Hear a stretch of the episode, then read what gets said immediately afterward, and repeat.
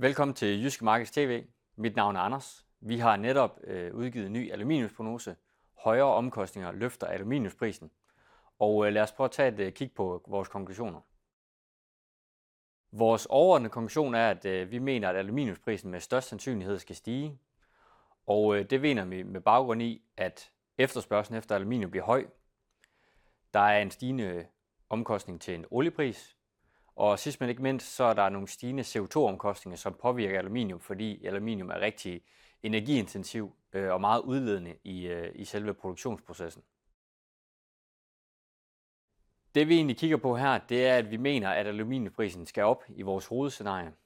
Øh, dertil har vi lavet nogle scenarier, altså nogle to risikoscenarier, som vi ser enten påvirker aluminiumsprisen i opadgående eller nedadgående retning.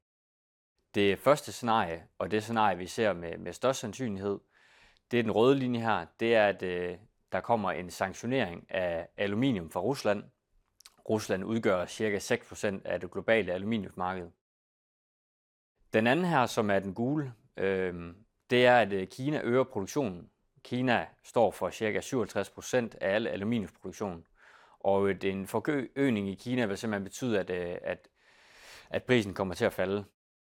Og hvis vi prøver at kigge lidt på fundamentalerne bag de her to risikoscenarier, så øh, som sagt, så er det altså det russiske scenarie med en sanktionering af russisk aluminium, som vi ser som med den, øh, det risikoscenarie med den største sandsynlighed.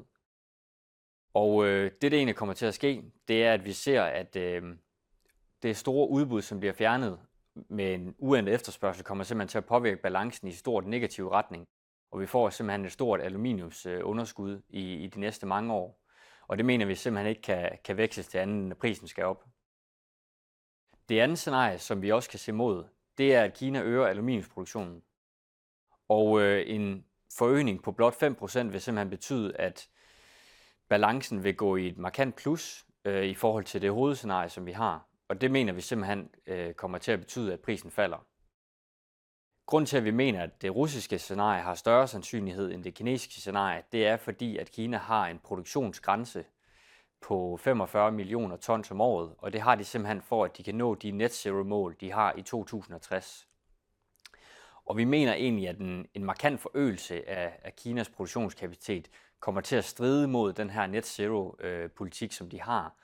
Og altså indtil vi ser nogle indikationer på, at, øh, at de lemper på den her net zero strategi, så ser vi, at, at det er en, et scenarie med, med mindre sandsynlighed.